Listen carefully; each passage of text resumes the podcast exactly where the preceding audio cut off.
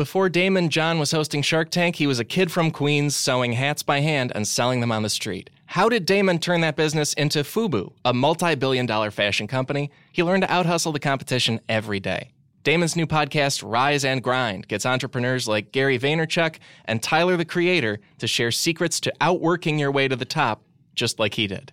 Subscribe to Daymond John's new podcast, Rise and Grind, in Apple Podcasts, Stitcher, or wherever you listen.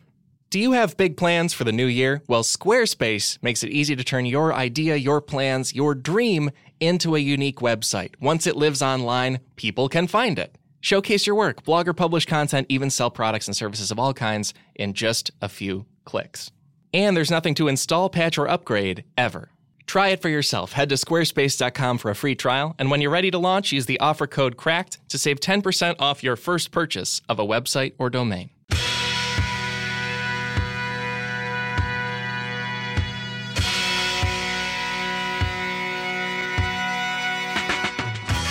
Hey there, folks. Welcome to another episode of the Cracked Podcast. My name is Alex Schmidt, and I'm the head of podcasting here at Cracked. I'm also known as Schmitty the Clam, and I am also, also here to tell you what this show is about.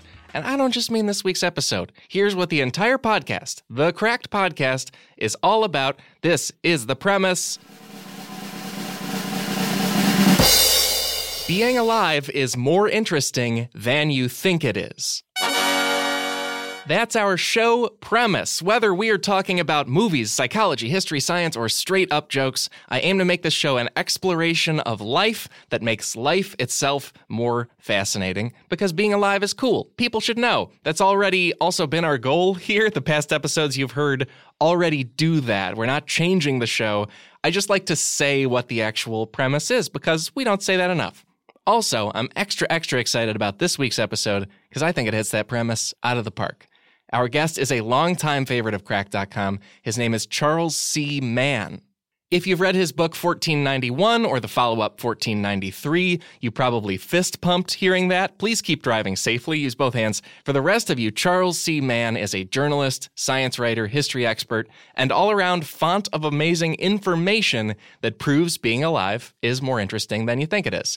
His work has been a touchstone for lots of Cracked's pieces on history and science and the environment. And Charles's new book is called The Wizard and the Prophet Two Remarkable Scientists and Their Dueling Visions to Shape Tomorrow's World. As of when I'm taping this, Charles's book came out two days ago, and it's already number one on Amazon.com in multiple book categories.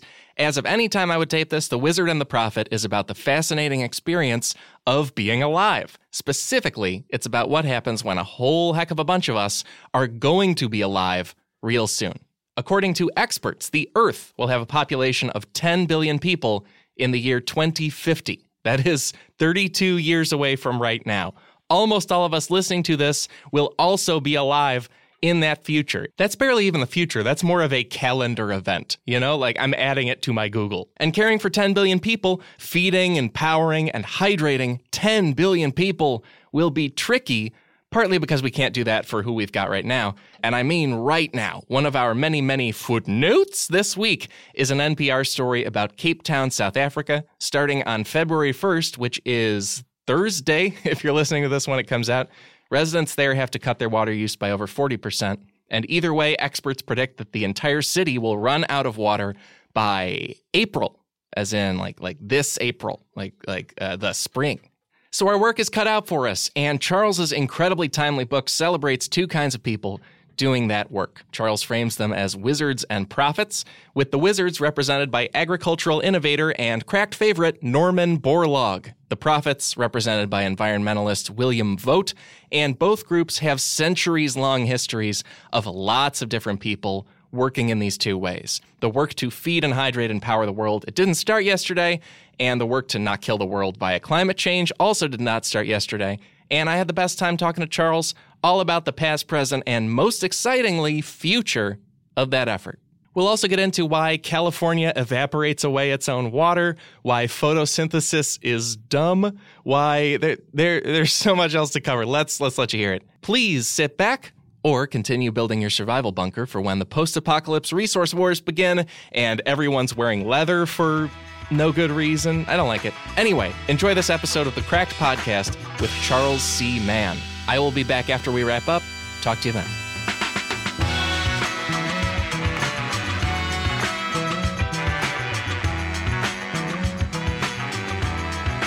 I am joined by journalist, author, and world revealer Charles C. Mann. His new book is The Wizard and the Prophet Two Remarkable Scientists and Their Dueling Visions to Shape Tomorrow's World. Uh, thank you for coming on the show, Charles. I really appreciate it. I'm totally delighted. I'm a little astonished to be called a world revealer, but I'll take it. I guess it's my superpower, right? Yeah, I try. I try to overwhelm guests at the top of the show. That's my go-to. Well, you succeeded. I really am excited to talk to you because I'm a huge fan of your writing all over the place, especially your your previous book, 1491. I know because I've read the beginning of it, but uh, I'd love it if you could just tell the audience what led you to write this book, The Wizard and the Prophet. What was the moment that sparked it? Well, it actually took a, quite a bit. The thing that probably most sparked it was uh, when my daughter was born 19 years ago.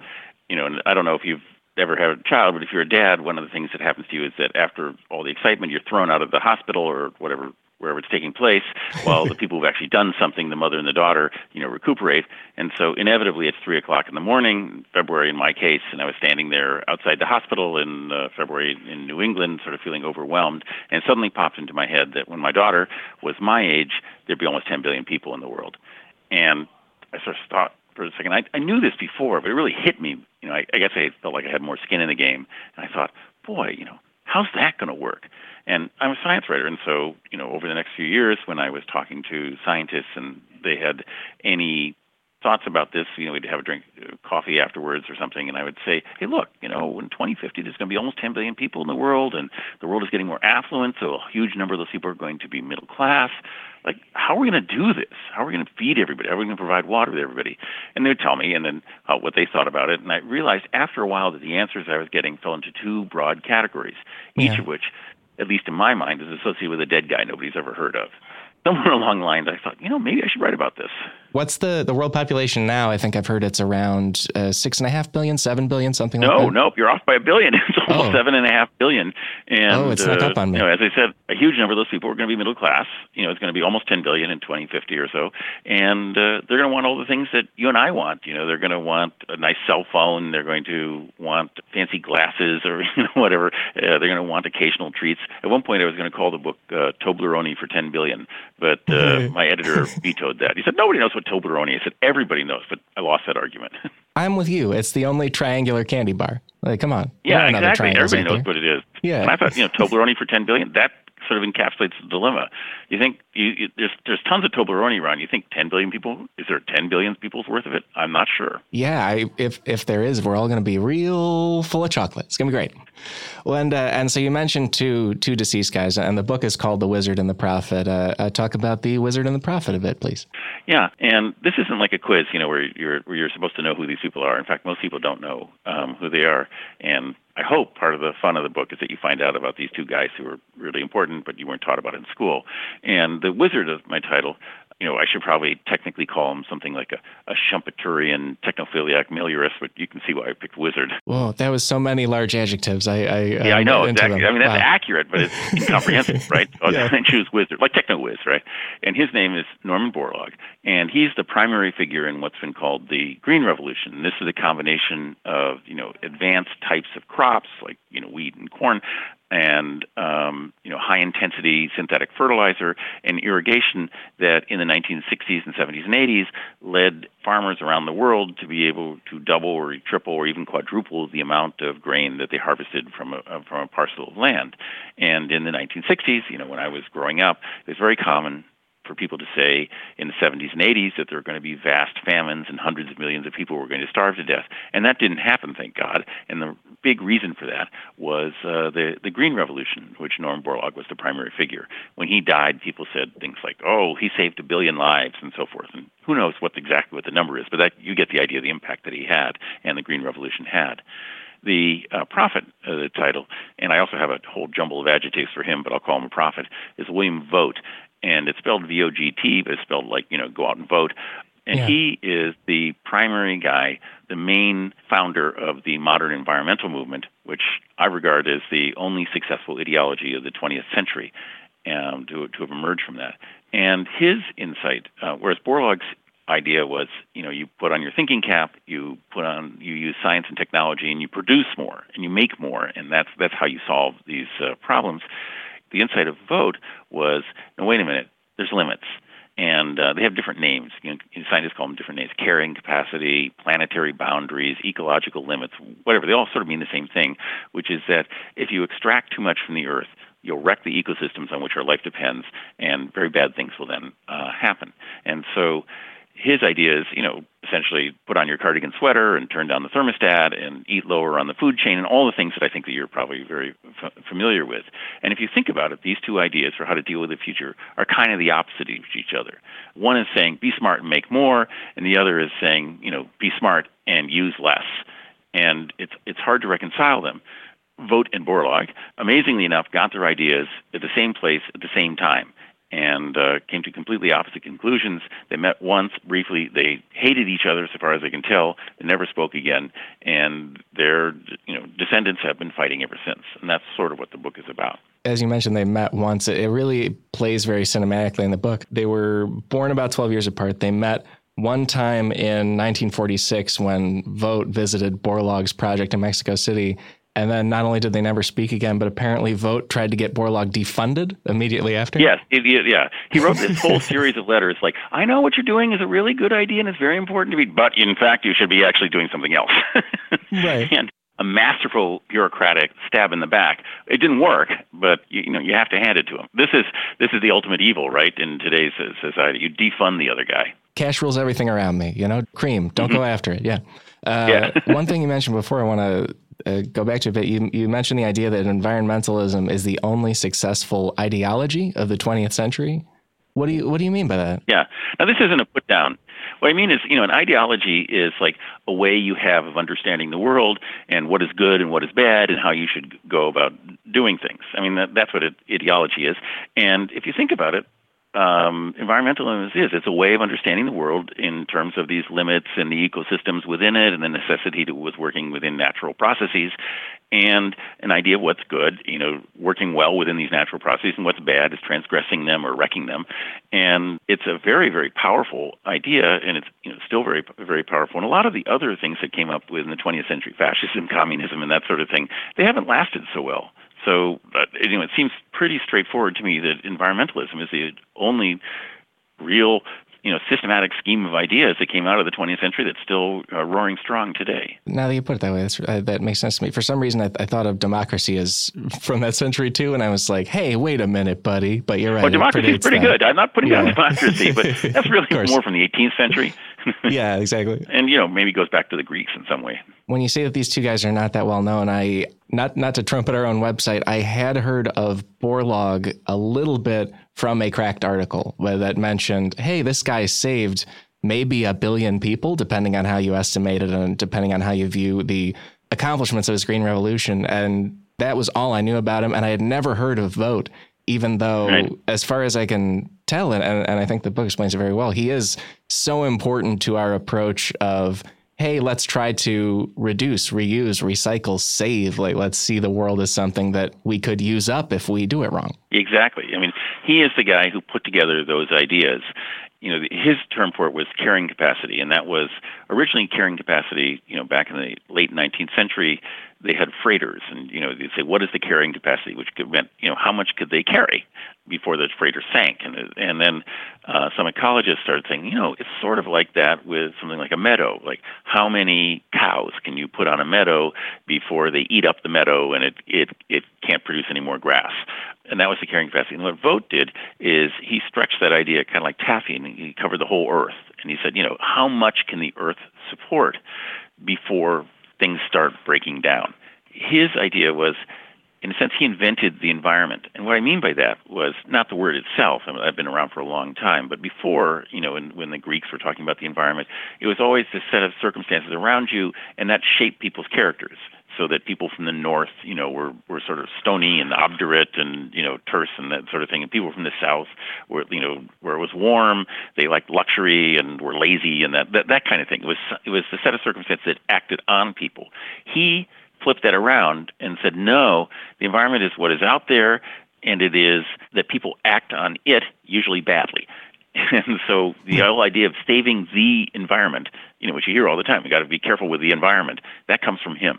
Yeah, and it's amazing how recent it is too. Now it's a punchline in comedies set in the recent past. Like in the movie Anchorman, there's a whole scene where they just aggressively litter, and it's funny that oh right, those people in the recent past didn't realize that they shouldn't litter because of the environment, right? Yeah, but we and, just um, figured it out. It's amazing. But they're right in, in in a funny way. It is this very recent thing, and it's so pervasive in us it's hard for us to realize that it wasn't always there. And I, I don't want to present myself as like, you know, Mr. Super Smart. I mean, in the research of this book, I discovered this, and I was like, holy crap, I didn't know that. So I, I was I was surprised as you.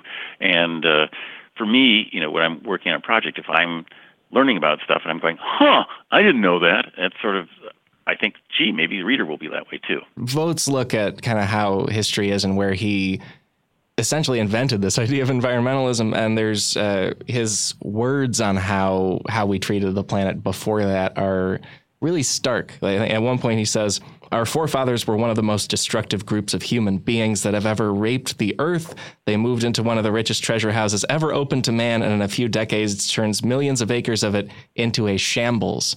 Um, it, it seems like he was a very dour guy a lot of the time. Is that is that accurate? I mean, he was upset about what he saw, there's also a tone that's in many environmental books that, for better or worse, I think he kind of pioneered, which is um, you know the idea that people are bad and they they wreck stuff and they're heedless and greedy and stupid and uh, all all, the, all this, this sort of thing, and that that really comes from his book. He he wrote the first I call it we're all going to hell books, you know, and you, you know what I mean by that. The the population bomb, Rachel Carson's book, Al Gore's book, and often they're about how stupid and short-sighted and and and greedy we are, and they kind of thunder.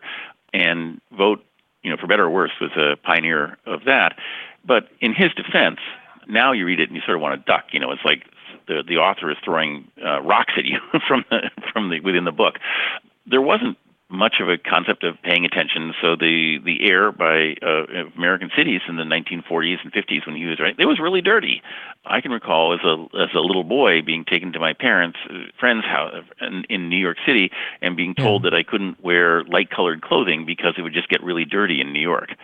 Um, don't wow. lean up against the building; they're filthy, and, uh, and you know th- this sort of thing. And that they're you couldn't wear contact lenses because there was so much junk in the air. So he was really and writing about a time when things were, in fact, really a mess. You know, the it wasn't until the 1960s that the um, rivers in Ohio started catching fire. But by the time he was writing, it was pretty obvious that they were filthy and that we were killing all the fish.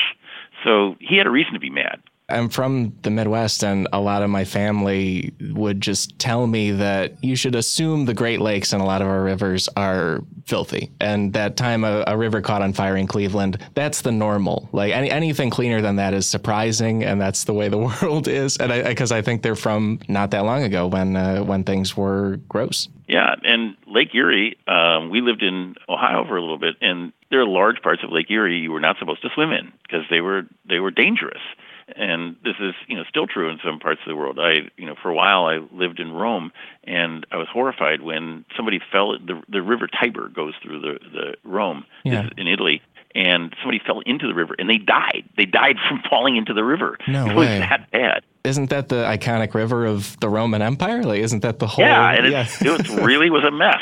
That's incredible. And uh, you know, we, we we hear the thundering tone in the, what you just uh, read, and you know to to some extent that's his choice you know to to thunder at the reader and wave a skeleton at the reader. But also we forget how much we've cleaned up.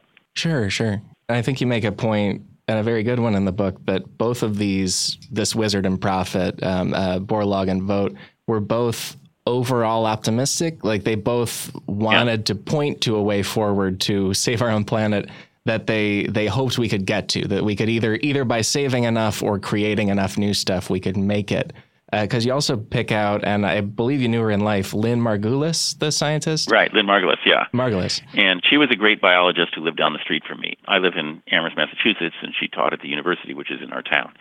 And uh, I didn't know her real well, and she kind of thought, I think, that I was a nice guy, but I was sort of a sentimental sap. um, and the reason for that is that she was a microbiologist, so she studied, you know, uh, bacteria and viruses and protists and algae and all the you know these these single celled creatures. She knew that they make up you know 99% of the biomass of the uh, of the world. I mean, if if you know Martians or whoever were coming to us and they were really objective, they would regard this as a planet of bacteria and you know protozoa and so forth, with this little film on the surface, and that would be us. That it wasn't very important. so she thought you know mammals were like cute but the main action was you know it's like a football game right? And uh, sorry for the sports metaphor but you know there's the main players doing the thing. And then on the fringes are these sort of colorful yell kings and cheerleaders and so forth dancing around and making noise. And you know you can get distracted by them and they're cute but what the actual game is is the football players right? And so for her the microorganisms that's actually what's happening in terms of life. And then there's us you know and the pandas and so forth. And uh you know so she thought it was kind of funny that i would get all worked up about panda bears and that sort of thing. Oh they're so endangered she would say you know. Are you all worried about them? She was she was doing this publicly. She was like doing bits about how pandas are going to die and, and we're all too sentimental about it? Yeah. I mean, I, you know no did she want pandas? To die no. Of course not, yeah. um, think that I had a sentimental view of what life was about and was sort of biased in favor of mammals? She thought mammals were boring. You know, in terms of genetic creativity, bacteria, protozoa are way ahead of us in terms of what they're able to do. So her point of view was, look, the rules are the rules. That's Darwin's great insight is that the processes and laws of biology apply to everything, including people, and that's why people get upset with with uh, Darwinism um, and evolution right to this day, because he says these rules apply to people as well. We're not special. And that was a big refrain of hers. Uh, she would say, "Oh, you think people are special?" you know, and um, and from her point of view, we are just sort of glorified uh, protozoa in that we obey the same laws. And one of the laws, in her view, was uh, that. You know, uh, that normally species are kept within certain bounds by natural selection. You know, predators um, eat them, or they run. They don't. They have limited amounts of resources. But every now and then, a species escapes the bounds of natural selection, and then what it does is it grabs all the resources it can, reproduces like mad, and then expands and expands and grabs and grabs until it either drowns in its own wastes or runs out of resources, and then very bad things happen to it. And so her line was, "It is the fate of every successful species to wipe itself out." And she thought we had um, we're one of those successful species, and our fate you know, by laws of biology are that we're going to wipe ourselves out, and we should just get grown up about this. This is what's going to happen, and stop kidding ourselves. So, so she thought, you know, me worrying about the, you know, uh, oh, what about people? You know, listen, living creatures. This is what life does. Just get used to it. So, you know, if I would be moaning about, oh, you know, the Congress isn't doing anything about climate change, and it was like her reaction was like, well, duh. you know, what do you expect? Right. They're just another part of the film that doesn't know right, what's right. coming. Right. right, right. They're exactly. They uh, species don't pick up after themselves. That's the rule of law. Then you know bad consequences happen to them, but you know life goes on, and in a million years the planet will be just fine. It's just we won't be in it. That was her point. A friend of mine called that a point of view, a view of concern so lofty that it's impossible to distinguish from lack of concern. she she likes life, but it's such a remove, you know, and it's at such a distance, it's impossible to tell from not caring at all. right. She's not a like human being's patriot. Like she's not like that's the life no, that has to no. make it. She's like, no, life's really neat, just all around. Yeah, it's all around us, and we're we're we're one little tiny, very insignificant, self-important part of it, and uh, the laws will take care of us. But you know, life will continue. So Yeah. she was, you know, when people say save the planet, she said the planet's fine. the chunk of the book, and, and we'll get into the four areas of life on Earth for humans that, that you break down in it. But uh, one of them is climate change, and uh, you lead with talking to her about the Great Oxidation Event, which was an event that I didn't even know happened, but in hindsight, it obviously happened at some point in history. yeah, what what happened is cyanobacteria, this type of big type of bacteria with many many species in it, evolve photosynthesis, and what that happens in photosynthesis is that the, the light from the sun, plants use that, you know, or single cell creatures, uh, to break up water into hydrogen and oxygen, and then they grab the carbon dioxide and they combine that with the hydrogen to form carbohydrates and all the proteins and, and so forth, and it, it ends up releasing oxygen into the air. And we breathe that oxygen, but at the time, oxygen's highly reactive and there wasn't much of it and it was poison for almost Yeah. everything that had evolved up till then and the great oxidation event um, as it as it's called is thought to have wiped out something like 99% of the species that lived and her point was cyanobacteria don't clean up after themselves they just happen to be lucky to be able to survive this and you know we're doing the same thing only on a much smaller and more trivial scale Like oh. we can't even do a very good extinction event. yeah, get it. You know, we'll take out humans. one or two percent of the creatures that, that that, that ever lived. Cyanobacteria did ninety nine percent. Take that, people. You know, is her point of view. I love the idea that like us wiping out the dodo is amateur. It's like ah, yeah, that's yeah. barely even a dent. Come on. yeah, come on, guys. You can do. You know, you're not even in bacteria league yet. Well, and, and also the idea that the oxygen we breathe is the OG carbon dioxide. Like it was the first yeah. gas that we had too much of, and right. now we live on it and we're doing too much of the other one. Great, really, really yeah. fascinating. Right, serves us right. it's all karmic. It's all a payoff. So you know, there, there's something sort of um, weirdly comforting, even if it's completely nihilistic, about thinking about it, things in that terms. So we, we talked about climate change a bit, but you in the book you break out what we need to figure out for the 10 billion people that we'll probably have in 32 years as of this taping. Yeah. The things we need to work out, you you sort of tie them to the four classical elements, which is fun. The, the four things I, I think of as the biggies, you know, are are we going to have enough food for everybody? Is there enough water for everybody? Are we going to have enough energy for everybody? And what about climate change? And I suddenly realized that Earth is, of course, food, and um, water is well, water is water, and energy is fire, and climate change is air. As far as these four things that we need to work out for the mass of people, is any of them the most pressing? I, I know they're all interdependent, but is, is, any of them the one we need to tackle the most urgently? It, it sort of depends. This is kind of Weasley answer. I'm sorry um, on what you mean by urgent, because the question is which one will get us into trouble fastest is one kind of urgent, and which right. one will have the biggest long-term consequences is another kind. So the one that I would think that could get us into trouble fastest is probably water. Um, one of the big surprises to me to learn as I was researching the book is really how little water there is. And you look at the picture of the Earth from space, and right, it's three quarters covered with water or something like that, um, and you think that there must be a massive amount of it. Uh, but in fact, that's really just on a film on the surface, you know, little uh, skin of water on the surface.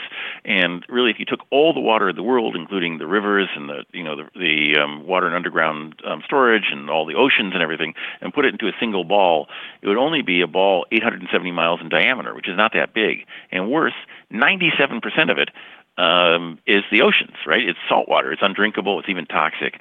And so then you get to a, you know a ball that's you know uh, barely 100 miles on a side or something, and uh, that ball. Most of that is locked up in glaciers, so you can't get it, or is deep underground um, and can't get it, and or contaminated. And so the actual amount of available, drinkable, usable freshwater is just a ball about 35 miles on a side. And that's not very much. Wow. And so it's kind of alarming that people say that the demands for freshwater are going to go up by about uh, 50% by 2050. And you think, oh boy, where's that going to come from?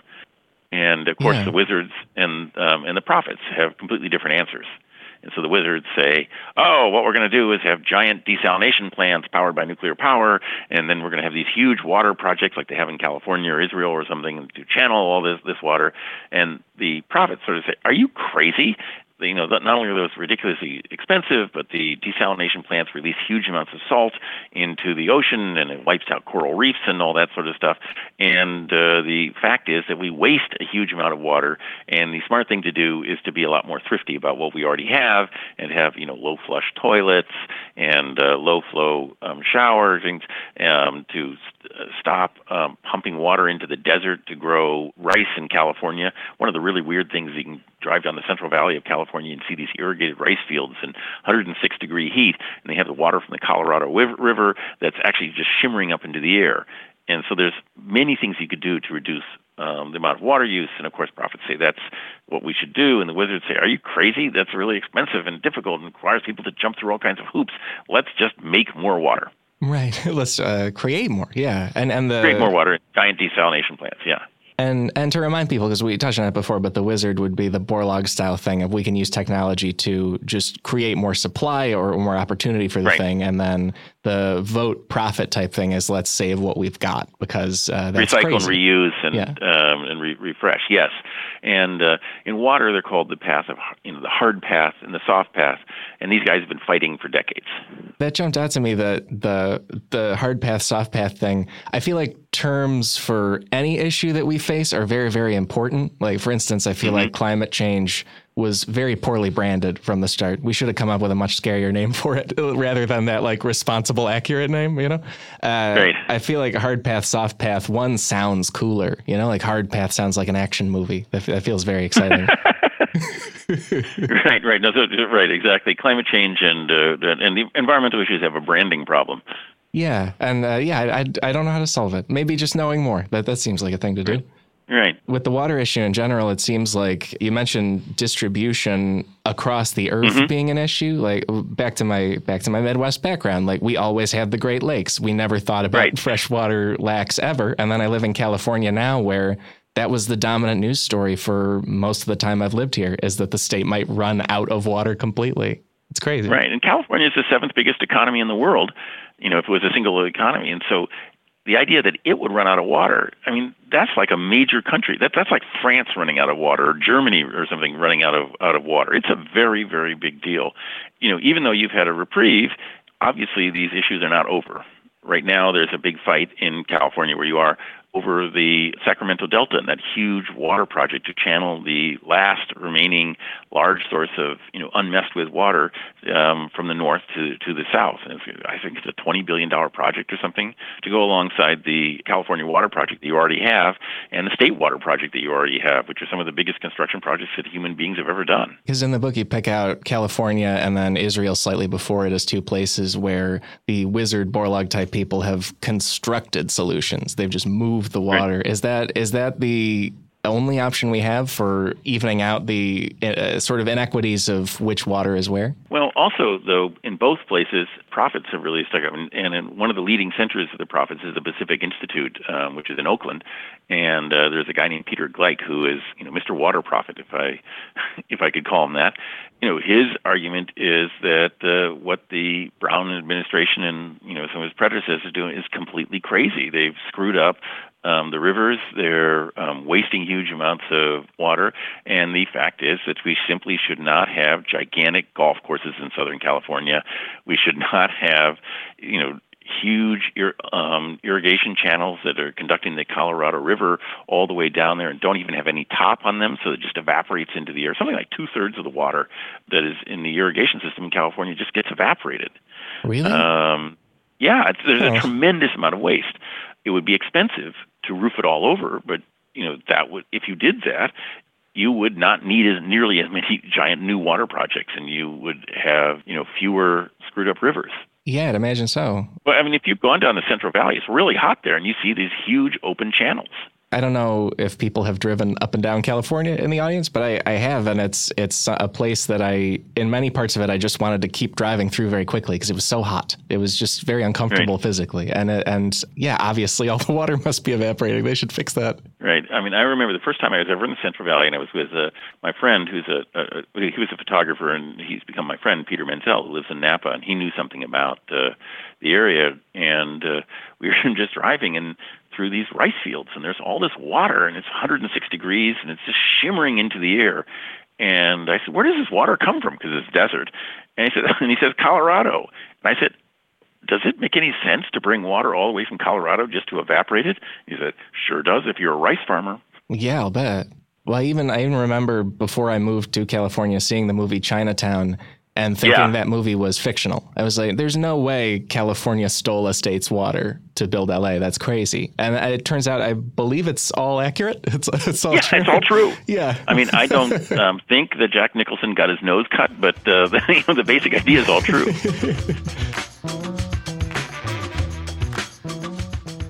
Beachbody On Demand is an online fitness streaming service that gives you unlimited access to a wide variety of highly effective, world class workouts personalized to meet your needs. It's the total package to help you become the total package this year. What was your New Year's resolution for fitness, for getting in shape? Did you have one? I wanted to do it better in general. And I found not only does Beachbody On Demand help me do that, there's actually a lot of different ways. They've got everything from a, a very, very intense workout like P90X to 10 minute workouts I can fit in between things, approaches to yoga, and all kinds of other ways to, from any device I have, get more fit. Beachbody On Demand is convenient because there's no need to go to schedule a class or drive to a place. They have workouts that range from 10 minutes to over one hour that are all completely accessible on any web enabled device, all for less than a gym membership. With over 600 different workouts, Beachbody On Demand has programs for any fitness level you are at. And Beachbody On Demand includes extensive nutritional content, all proven to help people achieve their health and fitness goals. You need to give their service a try, and right now our listeners can get a free trial membership of Beachbody On Demand when you text CRACKED, that's our site's name, C R A C K E D, to the number 303030. That's 303030 303030. You will get full access to this entire platform for free. All the workouts and nutritional information for free. Just text CRACKED to 303030. Support for today's show comes from Squarespace. Are you ready to start your new business? Why wait until the new year to set your plans in action? It's 2018. Let's do stuff now. The future's coming. Make it brighter with Squarespace. They have beautiful templates created by world class designers that make it easy to turn your idea into a whole new unique website that is specific to you. You can customize everything about it. Also, that website will be optimized for mobile right out of the box. I keep telling people, everyone's using the internet primarily on their phones, especially younger people. And so that's the way to make your website work. You want to make it so when they open it up on the thing that they carry in their pocket, it looks great. And with Squarespace, it will. You can use their analytics to help you grow your website in real time. There is nothing to install, patch, or upgrade ever. And if you do have a question, Squarespace's award winning 24 7 customer support is there to help. So let's do this. Head to squarespace.com for a free trial, and when you're ready to launch, use the offer code CRACKED to save 10% off your first purchase of a website or domain. That is squarespace.com, offer code CRACKED.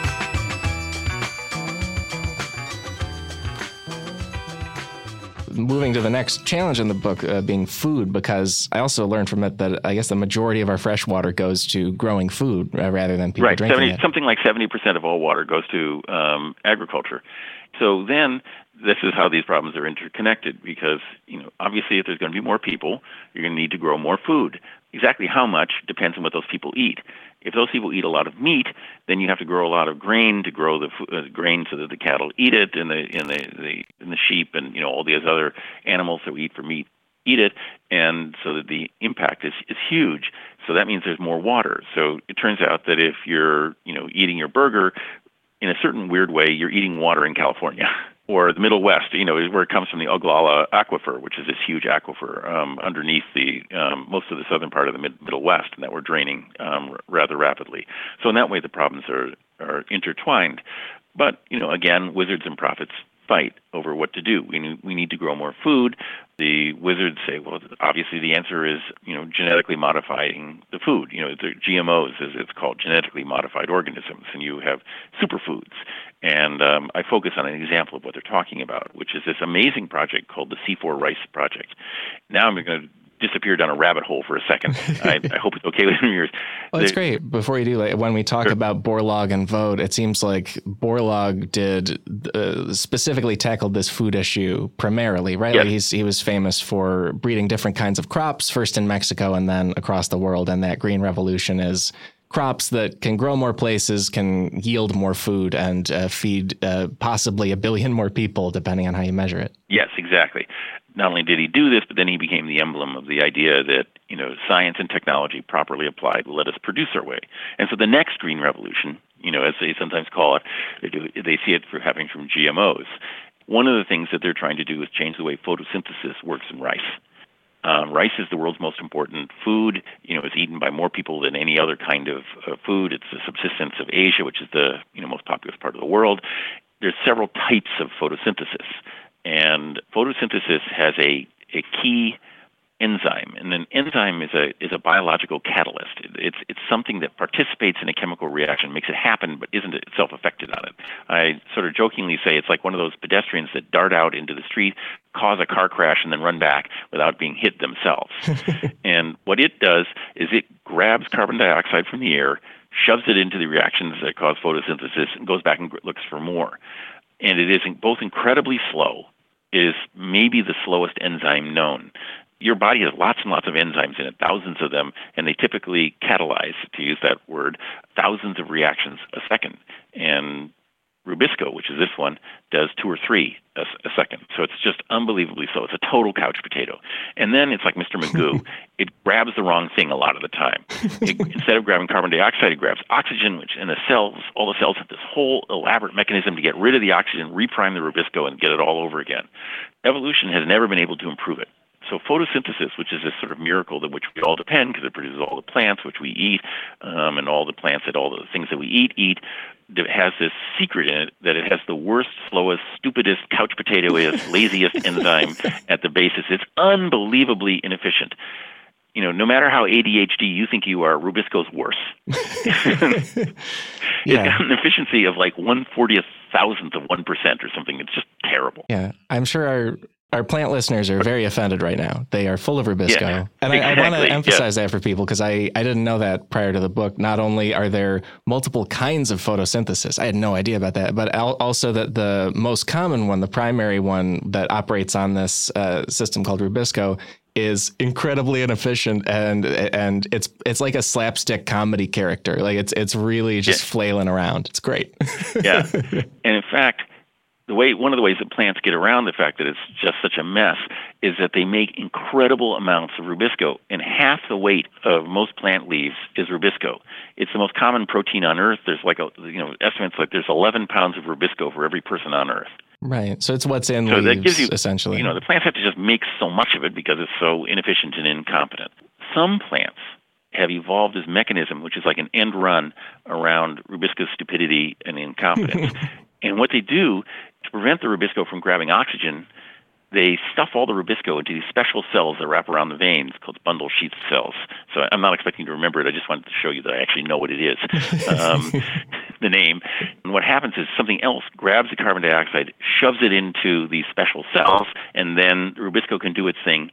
And in these cells, there's almost no oxygen. So that even though it's still very slow, it's like the way you handle the fact that Mr. Magoo is grabbing the wrong thing by not giving him the opportunity to grab the wrong thing. right. And um, those plants are much more efficient. And I don't know if you um, grew up in in the Middle West. Did you ever mow your lawn? Yeah, sure. Did you have a lawn? Yeah, yeah, yeah. I did. Yeah.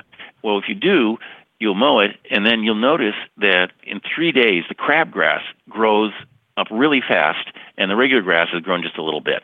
Right. And, yeah. It caused my dad no end of frustration. Is this other kind of photosynthesis, which is called, and again, because biologists aren't good at names, it's called C4 photosynthesis. And the regular kind of photosynthesis is called C3. And the same hmm. thing, you know, if you plant wheat and corn next to each other, the corn just grows up really, really tall, really fast. And that's because corn is basically a C4 plant and wheat is a C3 plant. And rice is a C3 plant. And what they want to do is change the architecture of it to make it into a C4 plant.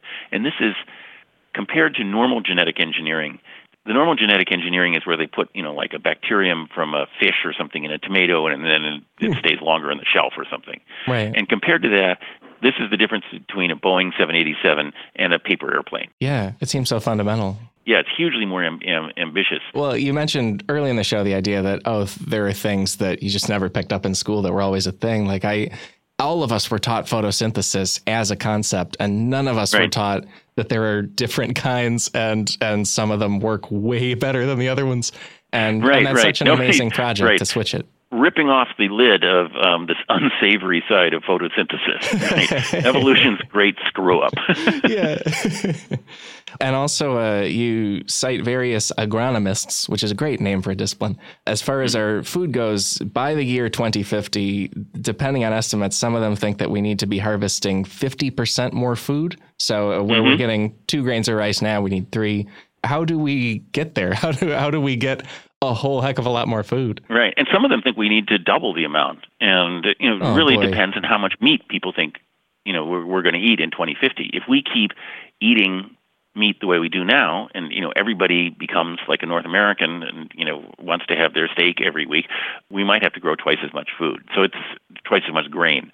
So it's it's really not not clear, but no matter what, you have to grow a lot more. And so the wizard's answer, the Borlaug answer, is to do this super genetically engineered crops and just produce a whole lot more. The prophets say, no, wait a minute, wait a minute, wait a minute, we don't need to do that. This is like, you know, from their point of view, industrial agriculture with all the pollution and erosion and so forth that it causes is like a fire, and we're and using GMOs, these genetically modified organisms, organisms to solve its problems is a little bit like pouring uh, gasoline on a fire to put it out. You know, that's nuts. They think that's just going exactly the wrong direction. Wow. And what you should do is ch- totally change the way we farm and have these much more complicated farms that grow many, many, many different crops. We probably should eat less meat, and we should grow more tree crops and tubers, which are vastly more productive and inflict vastly less damage on the land. Yeah, and, and uh, again, so you see this fight.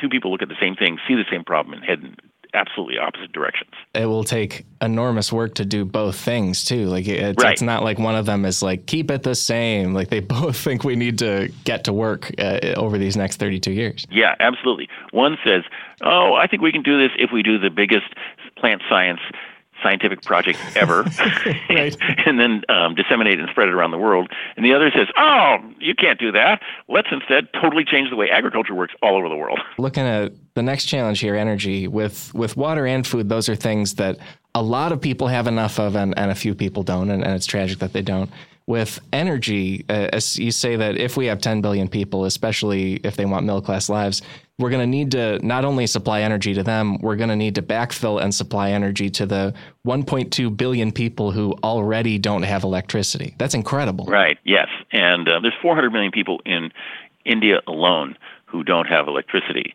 And um, it's a striking thing. You can go into a fairly large village in India at night and there are no lights that are not like kerosene lanterns. Really? And um, wow. and uh, just for fun, those kerosene lanterns give off all these toxic fumes. They're horrible. You know, if you ever went camping, um, you know, as a Boy Scout or something like that, they they had your Coleman stove and your Coleman lantern. They told you not to put it in your um, in your in your tent right, for two right. reasons. First, you might catch on fire, and the second reason is it releases these toxic um, fumes and it could kill you.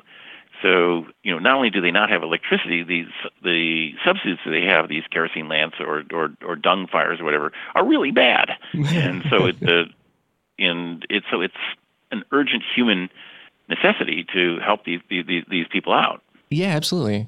In the book, you get into kind of the history of energy crises, or or at least perceived energy crises. It, it right. seems like a lot of the issues we've had with providing enough energy to the world have been worsened by people thinking we've hit the uh, the idea of peak oil or thinking that we are already running out? Is is it partly a mental game uh, solving this energy yeah, issue? Yeah. Um, one of the very odd things to me, and again, this is one of those things I thought I, I found out, and I thought, holy cow, I didn't know this. Is almost since you know oil, the oil industry began in 1859, people have said we're going to run out you know, first, you know, coal began before that, and they said we're going to run out of coal, and they said we're going to run out of oil, and there's these periodic waves of panic uh, about us running out. The most recent was uh, just a, just a few years ago. In fact, when I started writing the book, it was full-fledged peak oilism. You know, you could get peak oil newsletters. There was all these um, investment guys who are saying, you know, what to do when civilization collapses. If you go on Amazon, you can find all these books about uh, uh, peak oil, and they lead people to do crazy things. Uh, one of the worst ones was that there was a wave of panic in the 1970s that we were going to um, run out of oil. And Jimmy Carter, who is arguably the most environmentally minded president that the United States has ever had, mm-hmm. um, responded to this by uh, vowing to triple the amount of coal that was burned. And um, he was pretty successful. And you know how people in New England and you know where I am now are constantly always complaining about the acid rain and pollution that drifts over from the power plants in the Middle West where you grew up. Uh, You've probably I heard about this. I apologize, and I'd believe it. Yeah, yeah, no, it's your fault. I know. Um, but the those coal plants were all built in the 1980s as a result of the complete you know um, liberalization of the laws by Jimmy Carter to encourage the use of coal because we were about to run out of oil. Man. So, you know, the vast amount of carbon um, that goes into the air is, you know, a big part of it is in direct response to that policy. And similarly, we've been involved in really crazy stuff in the Middle East, and a lot of it has to do with we have to get the oil. There's going to run out of oil, and these, these waves of oil panic. It also, though, has had the salutary effect since the 19th century of trying of people saying we're going to run out of oil. The place to get um, energy from is is the sun, and so there's been it's been driven this effort to develop um, solar energy that goes back to the um, 1860s and 70s. Yeah, that and the whole history, and there, there's so much in this book that's amazing. But the, the, whole history of people trying to roll out solar power, it's I had no idea they began to try to create solar power in the 1860s and 70s, uh, mostly by generating steam with big mirrors and things like that. Yeah, and these contraptions are amazing. Yeah, I know there was yeah. one that was called the Puro Helio Ferro um, that was demonstrated at the um, 19, I think it was 1904 St. Louis World's Fair, and um, it was 40,000 mirrors all rigged up. It got so hot um, that it killed birds that flew above it, and they would rain down, I guess. Um, and uh, it generated the hottest temperatures ever, um, ever ever seen on Earth at that point. But you know, the problem was that oil, coal, and natural gas were always just so much more convenient that uh, the diffuse power of solar power or wind was never able to compete with them, no matter what they did. And um, for decade after decade, people would try and fail. And it wasn't really until quite recently that people began considering the byproducts of coal, oil, and natural gas, which is the carbon dioxide. And then that sort of put a thumb on the scale, and people started um, thinking that maybe the solar power stuff wasn't for nuts after all. Yeah, the historical progression. It's funny to me anyway, because they keep saying, "Oh, I finally figured out a way to do solar power," and then the world finds more coal or oil or something like right, that, right. and then doesn't want it. It's until right now. Yeah, and there's a tremendous number of um, disappointed investors. Uh, one of the lines that I heard that I really liked came from a guy who told me that every new technology needs at least one over-optimistic investor to go bankrupt developing it. And um, if you think about it, this really often happens. With solar power, there are hundreds of people who went bankrupt trying to, de- de- develop it to get to where we are now. And they're all driven by the belief that by God, this time we really were going to run out of oil and they were going to have to switch to solar power. Yeah, you pick out uh, as early as 1908, President Teddy Roosevelt held a summit of every U.S. state governor to consider what happens when we run out of oil imminently. And then, and even a little bit earlier, there's a scheme of Andrew Carnegie trying to save up a bunch of oil because we were about to run out. And then instead, he accidentally just bought good places to continue to endlessly pull oil out of Pennsylvania. It's yes, the exactly. complete flip. It's amazing. right. So he, he made a, he, you know, he bet a fortune, um, or, you know, large sum of money on the premise that oil was going to run out. He made this sort of giant pool of oil and instead it didn't run out, um, but people still wanted more, so he was able to sell it at a big profit. So that was the beginning of his fortune. Right. he was wrong in the best way. Nail it. Uh, right, right. he was wrong in a way that I have never been wrong in my life, which is that uh, he was wrong and made a huge sum of money being wrong. And then, as far as um, solar and also other renewable energy projects, which is more of a wizard Borlaug solution and which is more of a Vogt prophet kind of solution? Well, that's actually a really interesting question because a lot of the wizards who are in, involved are, are pretty interested in these giant solar projects, like um, and some of them are called concentrated solar power, where they take a huge area of desert, plant lots and lots of mirrors on it, and they focus on something like a, a big silo full of salt, and it melts all the salt. You know, gets incredibly hot, and the salt stays very, very hot and drives a steam turbine, and that powers electricity through the night and so you, you and so it essentially stores um, solar power. What's really interesting is a lot of prophets don't like this, and the reason is is that what they're upset about, um, what they don't like, is these giant centralized facilities, which seem to them, you know, working at an inhuman scale. And what they really want is networked solar power. You know, I have a seven kilowatt array on my roof, and our neighbor does too. And they would like, you know, essentially all of the people in the um, area to be interconnected and uh, power to be flowing back and forth, so that somebody whose house has a cloud right now will be powered by somebody, you know, a few blocks over where the cloud isn't, and this kind of network vision. Then we'd all have batteries um, that would store the extra solar solar power, and so there wouldn't be huge utilities, but rather, you know, neighborhood collectives. That's a very attractive I- I- idea, and um, I don't know any reason that it's not physically possible. I'm not sure it's economically feasible, but then again, you know, things that turn out are economically infeasible, if that's right, unfeasible, infeasible, whatever the right word is, um, you know, often with new tech uh, developments turn out to be actually more practical than people think. Because yeah, also throughout the book, there are times where something that I expected would be more complicated. There's sort of a side benefit where it's easier. Like even the the process of with food feeding animals with grain, it also I learned from it there. I think it's pronounced silage. There's also a way to yeah. just through the process of making grain, we end up with a lot of loose plant matter that is like optimal for feeding animals. So actually, right, there's like exactly. kind of couched benefits there. Um, one of the things that that uh, you you have is in the Middle West they have these big um, plants that produce high fructose corn syrup and alcohol and, and things like that from grain, and what's taken out of that is the you know garbage so to speak, but that is often called distiller's grain. Is really just garbage for making high fructose corn syrup or alcohol or whatever, and that turns out to be terrific um, cattle feed. It's probably even better than whole grain, certainly better than yeah. corn, which uh, um, plain corn cattle have a hard time digesting. They love garbage. They're way into it. Yeah, yeah, yeah.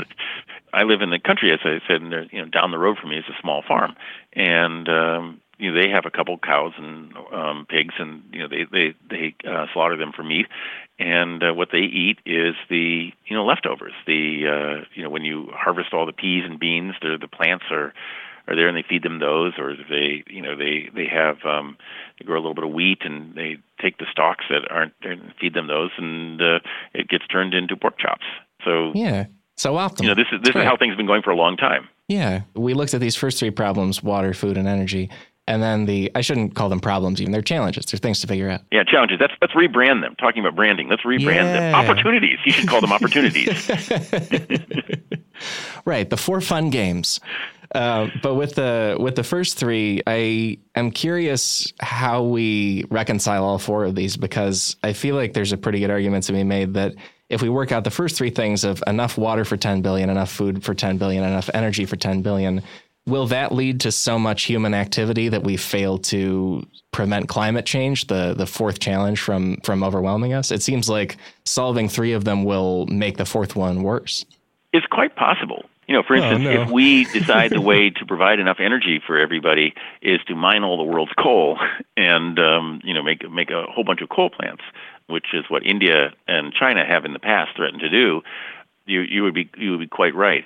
But it is also possible that we could do these in ways that that help with climate change. You know, certainly agriculture is responsible for a lot of climate change.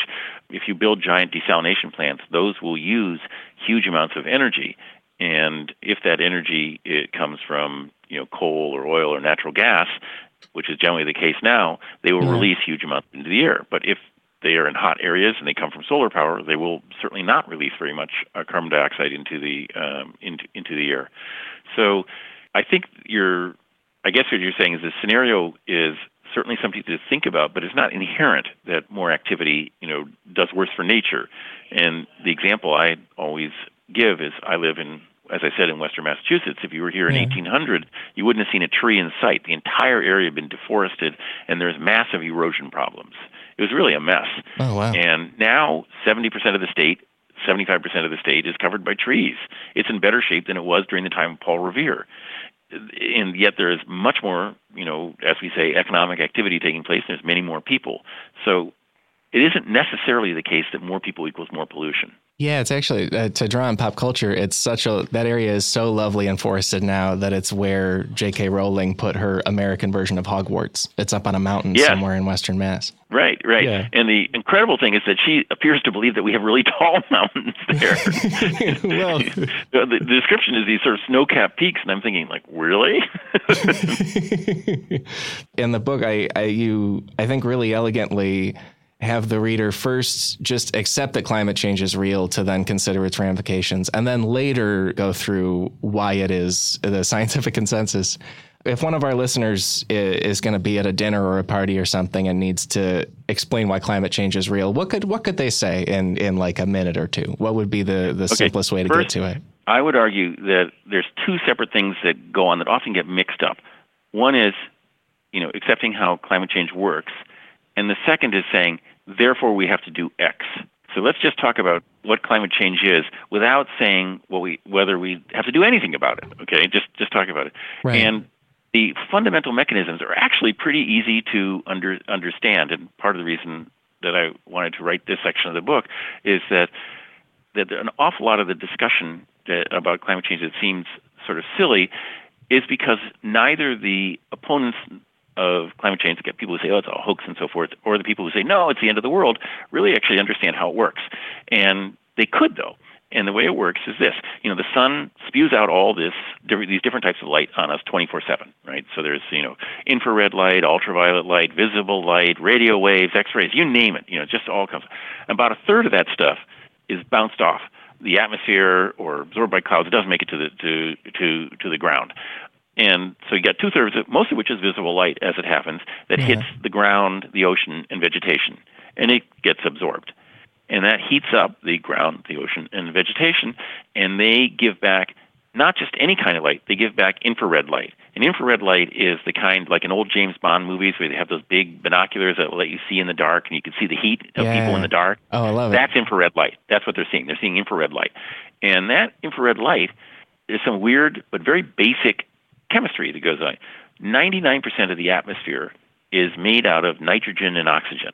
78% nitrogen, 21% oxygen. They can't absorb infrared light.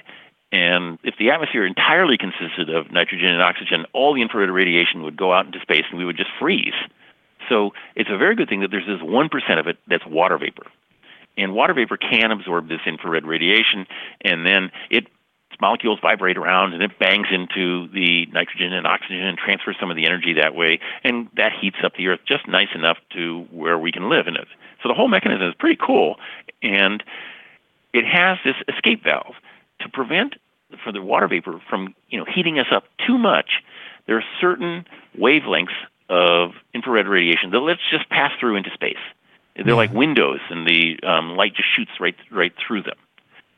Now, there's this weird bit of total bad luck, which is that carbon dioxide just happens to absorb exactly those wavelengths of light that the water vapor lets pass through. Right. It's like we're sitting in a bathtub and you know it's at a nice warm cozy level we aren't drowning in it or anything and water is pouring into it and that's the infrared um, light going into it and then we have little tiny holes in the bathtub that let out just enough water to keep the um, bathtub level and everything safe now take a little piece of gum and plug up one of those holes that's what carbon dioxide does. And very slowly, the water is going to start to rise.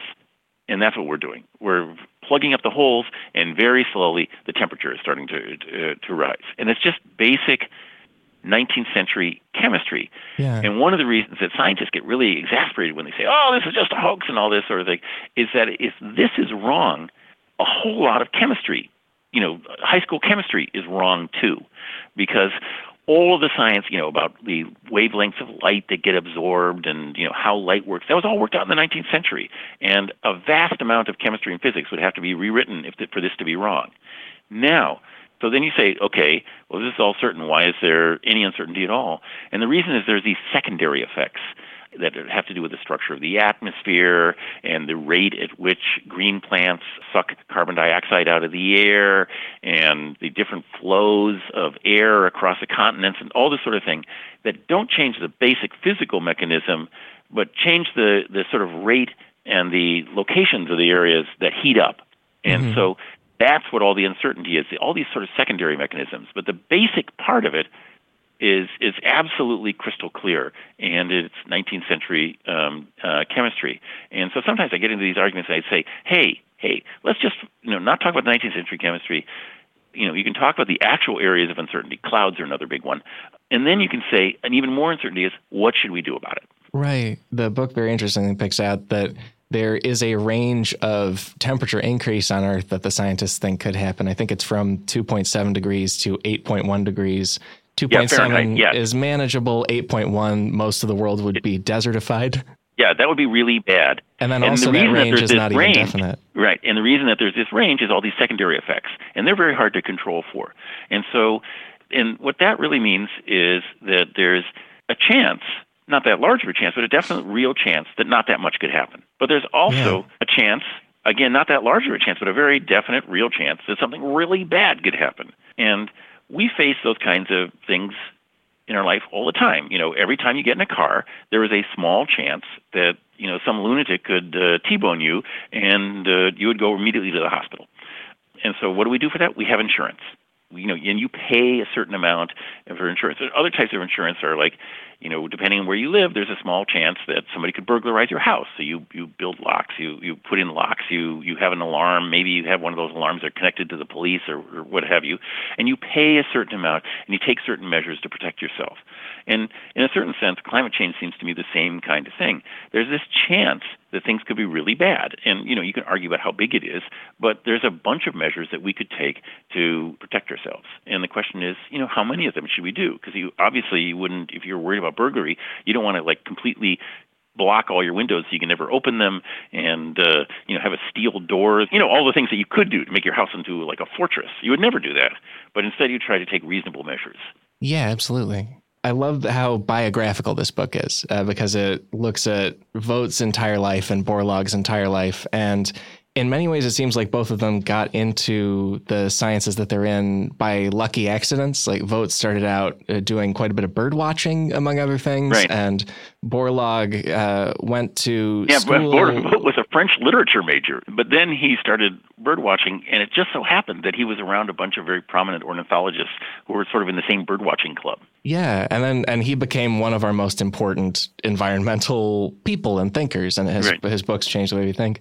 And then Borlaug was a kid from Northeast Iowa who, as you say in the book, he he I think partly got into all this because he wanted to play for the Chicago Cubs. He loves sports, right. and and right. And the way to do that was to go to college. So he was the first generation to go to go to college, and then then he became a forestry major because he liked the outdoors. and then it became clear right. that he was not going to be a major leaguer, and so there he was, a forestry major. And then he didn't get a job.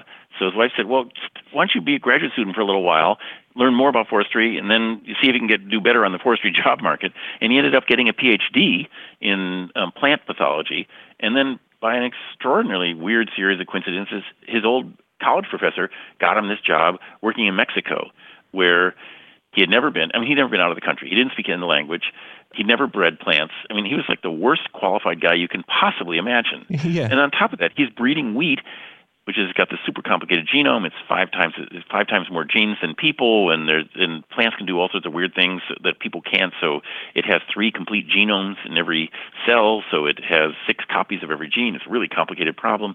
He doesn't even know what DNA is. Nobody does at that time. Nobody knows what a gene is. Right. And there he is in Mexico with no tools trying to breed wheat. I think there's one part in the book where Borlaug had gone to the University of Minnesota where the top plant breeder in the in the world was teaching. Borlaug didn't take classes with him and didn't run into him until he was well into his whole experiment. And the guy was like, "Hey, here are the basics of plant breeding. You need to know these yes. things." and you're doing them all wrong. right.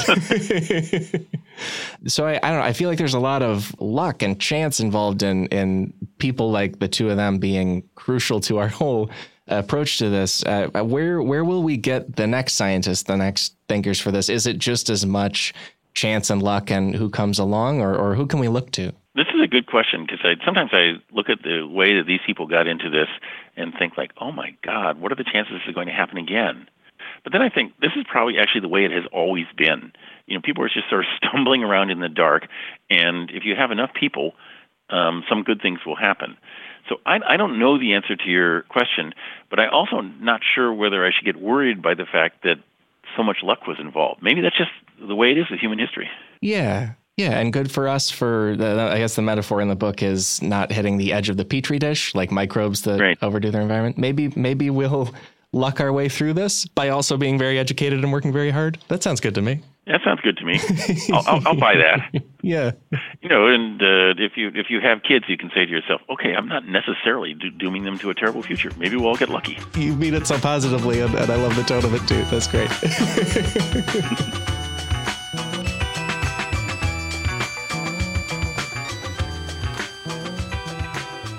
Folks, that is the episode for this week. My thanks to Charles C. Mann, who is a scholar, a gentleman, and able to roll with deep cut Pottermore references, because he's a gem. And as we turn into our footnotes, hey, are you one of the Disney Seven Dwarves hi hoing to work? Because it looks like you footnotes readers will find a bunch of gems, including the intro for Charles C. Mann's brand new book, The Wizard and the Prophet Two Remarkable Scientists and Their Dueling Visions to Shape Tomorrow's World. It came out a couple days ago. It's available wherever fine books are sold. I'm also linking to one of Charles's previous books. It's called 1491. That book reformatted my understanding of the continent and planet I live on. It might reformat yours too. If you don't realize that 1491 is the year before Columbus arrived in the Americas. So that's it's about that world and what it was like first. And there's a few topics we didn't quite get to in the episode that I want to link you to now. One is the Haber Bosch process. Charles's book explores how those two chemists, named Haber and Bosch, were a proto Norman Borlaug. I'm linking a Smithsonian article about Fritz Haber, one of the fellas, and his fascinating life. Another footnote is a Smithsonian piece by Charles C. Mann. He writes online too. How does he do it? The piece is a book called The Population Bomb. In Charles's book, there's a through line of population panics, mainly in the 20th century, people freaking out about how many people we are going to have. And the article and book get into our history of deciding there's too many people on Earth and our history of not always reacting in the best way. Because history is fascinating, because being alive is more interesting than you think it is. Premise of this podcast. Oh, yeah. And this is a deep footnotes section this week. We've got that Potter reference with Ilvermorny. We've got stuff about the photosynthesis processes we explored.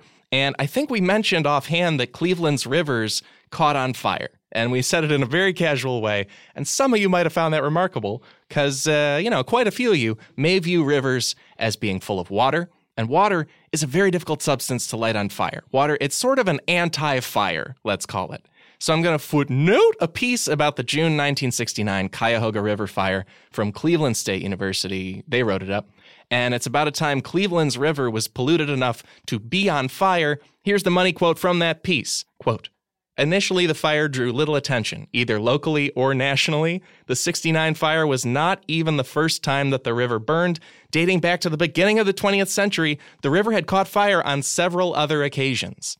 So our past was so polluted, not only did Cleveland's river caught on fire, it happened a bunch of times before anyone cared. Right? That's insane. And as Charles said on the show, if things used to be that bad and now we've come this far away from that, maybe we got a shot. Maybe we can do it.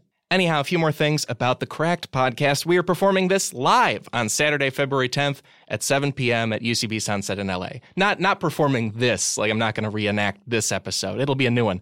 It's a movie spectacular. The Oscars are happening in the wider world. We'll be celebrating movies with secretly terrifying characters and plot lines, movies that have become horrifying over time or were just horrifying from jump.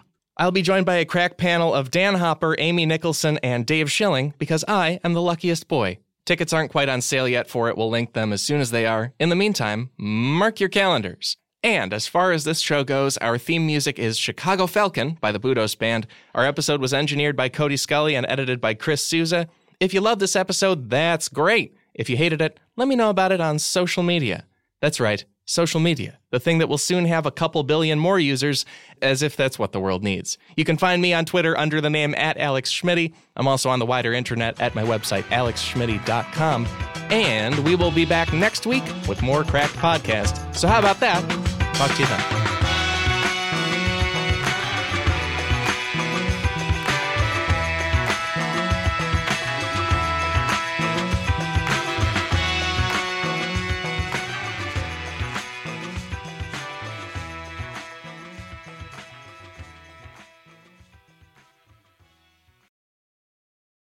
You seem like a curious person. Do you want to find out what happens when women break the rules? Well, subscribe to Unladylike right now in your podcast app. In each episode, hosts Cristen Conger and Caroline Ervin do obsessive research to find surprising stories about women's lives. And this season, comedians such as Joyelle Johnson, Aparna Nancherla, and Jo Firestone will stop by to share their takes on smashing the patriarchy. So, add a delightful dose of feminist rage to your week. Subscribe to Unladylike in Stitcher, Apple Podcasts, or wherever you listen.